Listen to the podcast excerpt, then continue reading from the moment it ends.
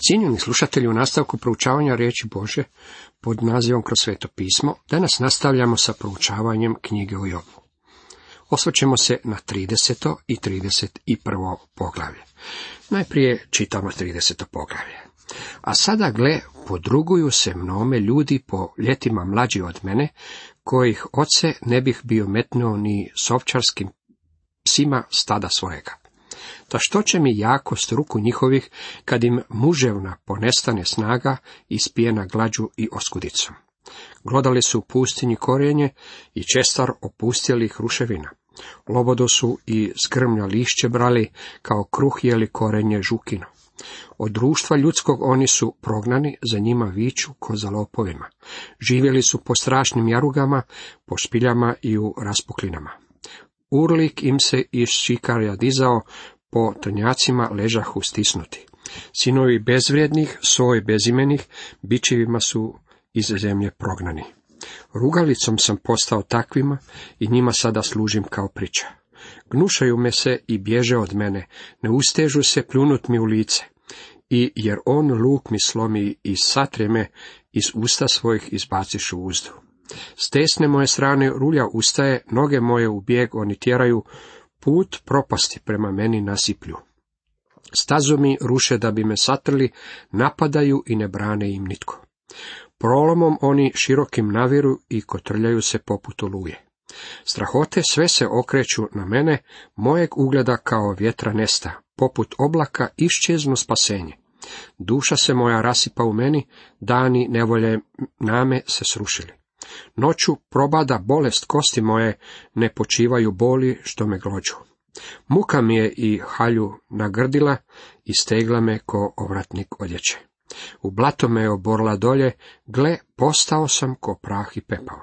K tebi vićem, al ti ne odgovaraš, pred tobom stojim, al ti i ne mariš. Prema meni si postao okrutan, rukom preteškom name se obaraš. U vihor me dižeš, nosiš me njime, u vrtlogu me olujnom kovitlaš.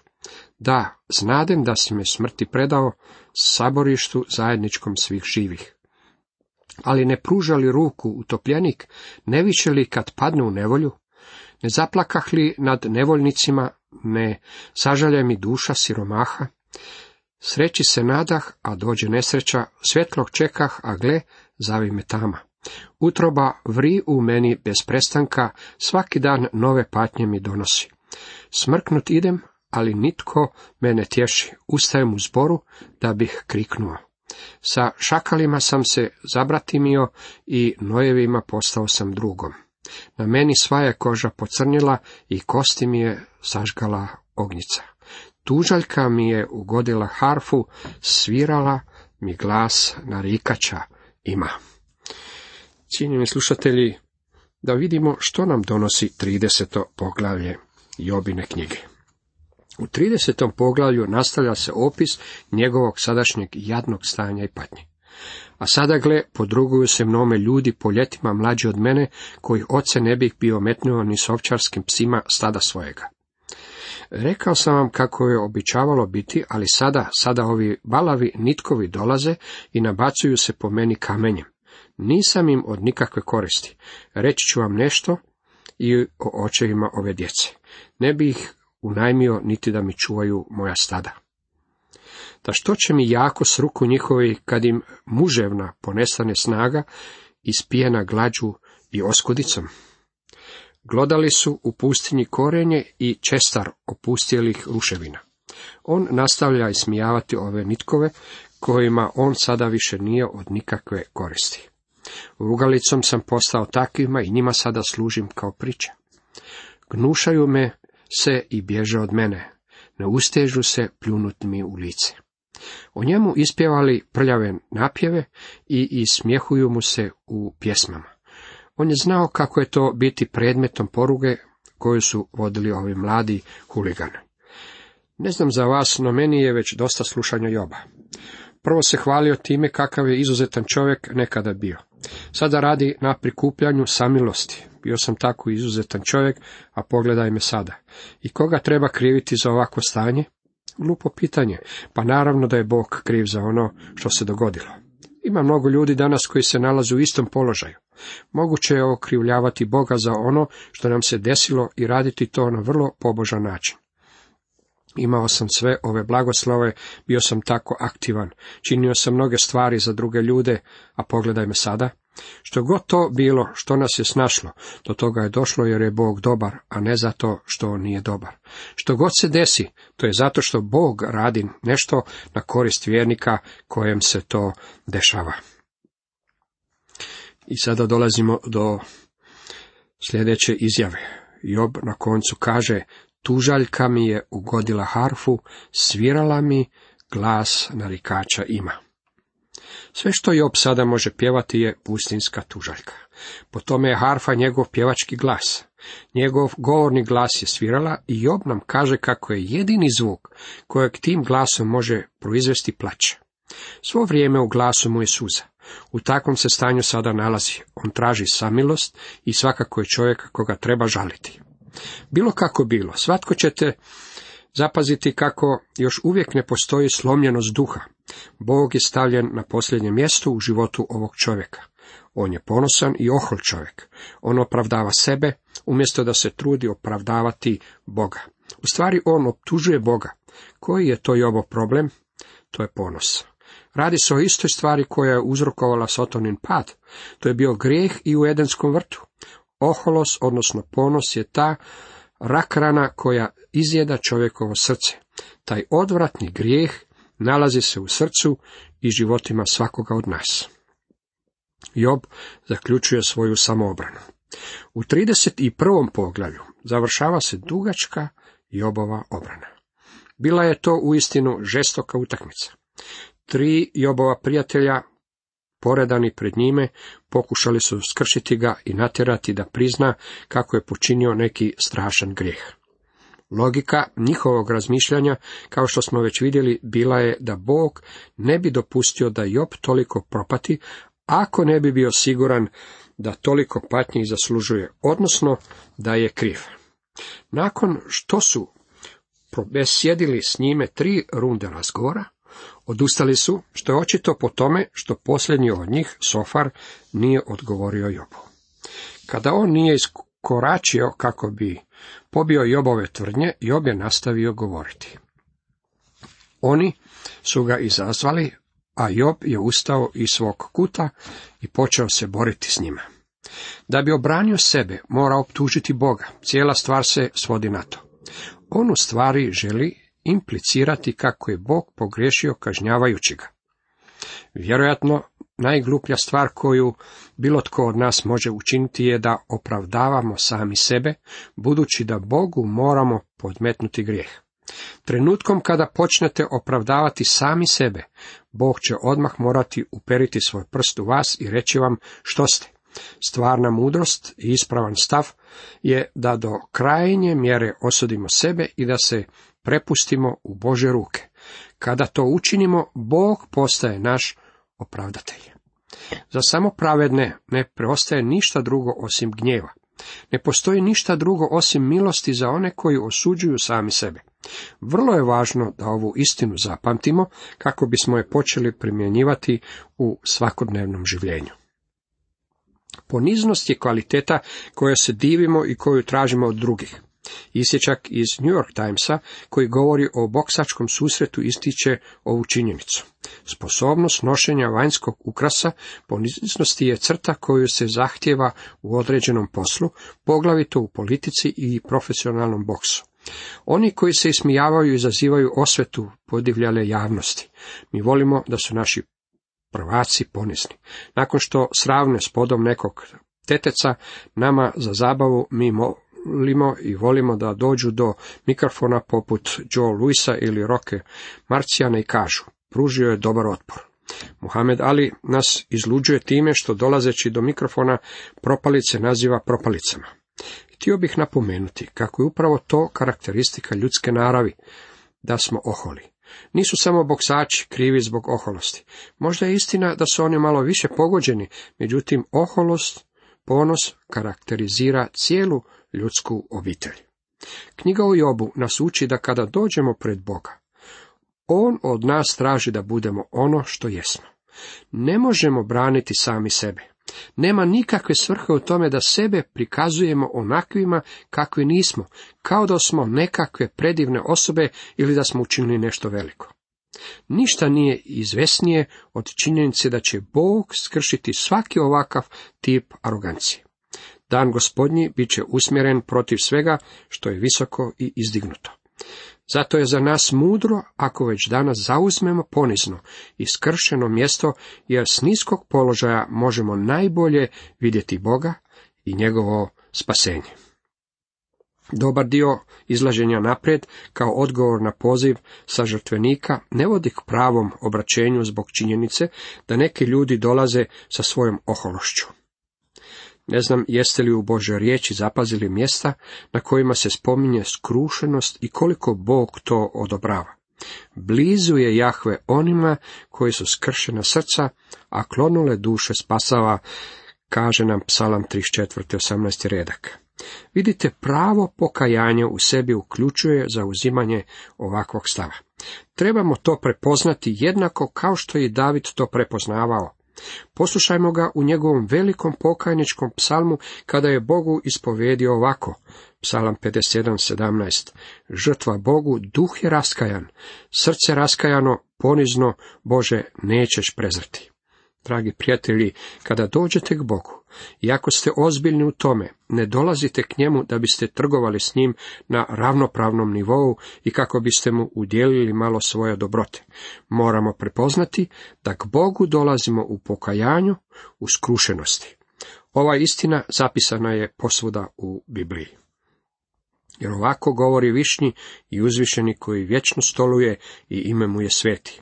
U prebivalištu visokom i svetom stolujem, ali ja sam ispotlačenim i poniženim, da oživim duh smjernih, da oživim srca skrušenih, čitamo u Izaiji 57.17. Pitanje postajanja poniznim i skrušenim nije problem samo političarima i boksačima.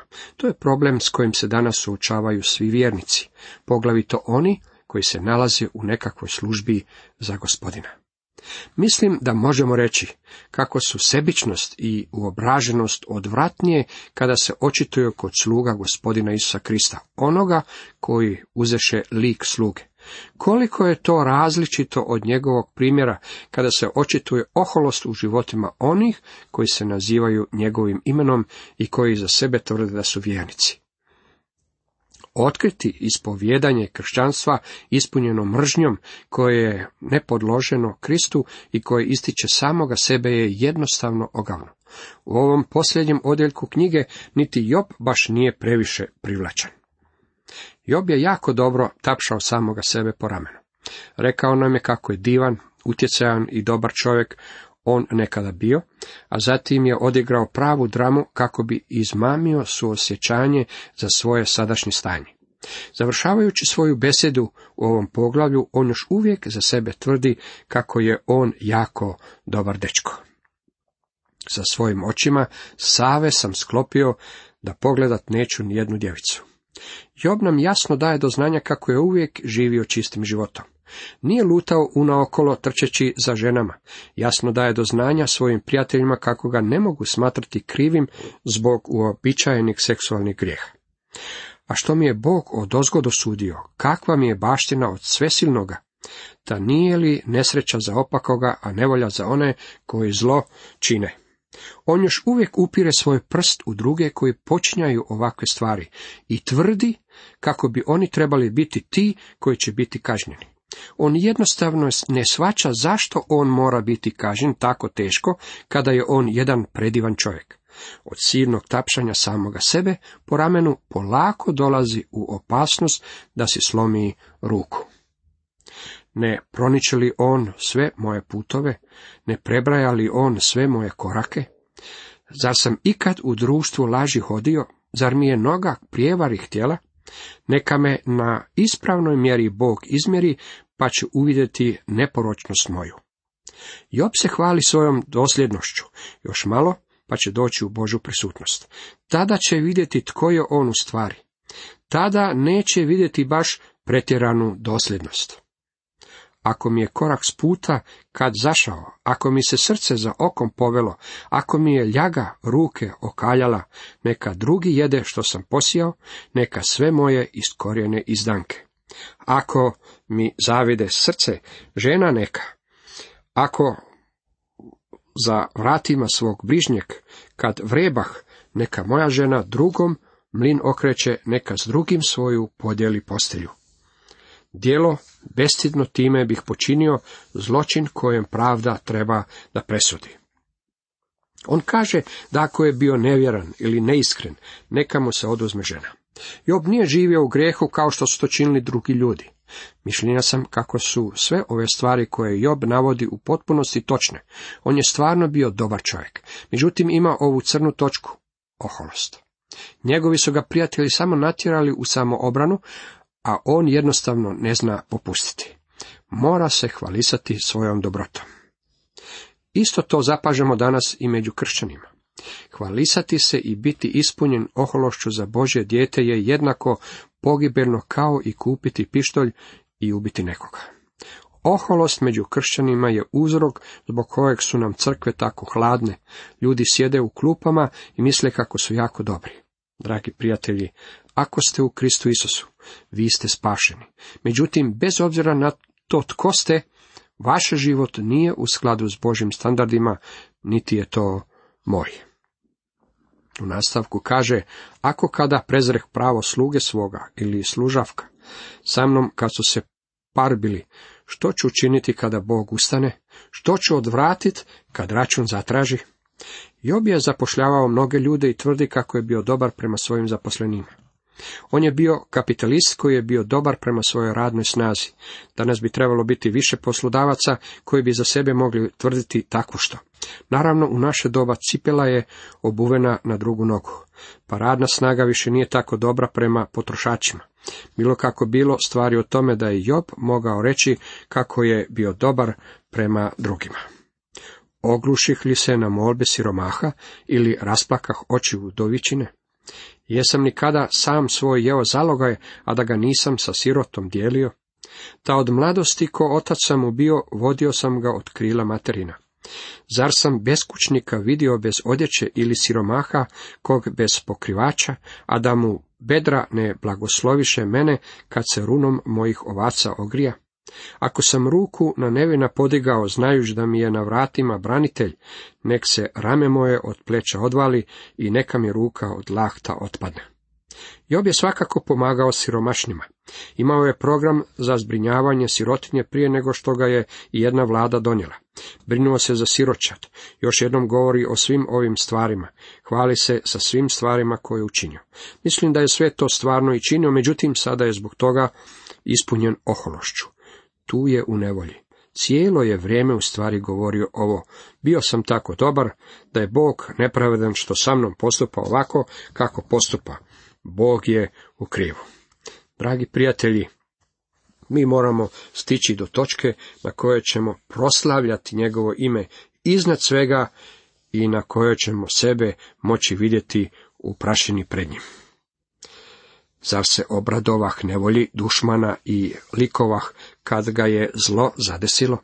Ja koji ne dadoh griješiti jeziku, proklinjući ga i želeći da umre?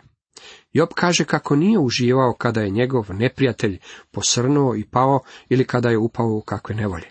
Tvrdi kako nije bio zloban. Zar sam grijehe svoje ljudima tajio? Zar sam u grudima skrivao krivicu? Jer sam se plašio govorkanja mnoštva i strahovao od prezira plemenskog, te sam mučao ne prelazeć praga? O, kad bi kog bilo da me sasluša. Posljednju sam svoju riječ ja izrekao, na svesilnom je sad da mi odgovori. Nek mi optužnicu napiše protivnik, i ja ću je nositi na svome ramenu, čelo ću njome ko krunom urest. Job tvrdi kako nije učinio ništa u tajnosti.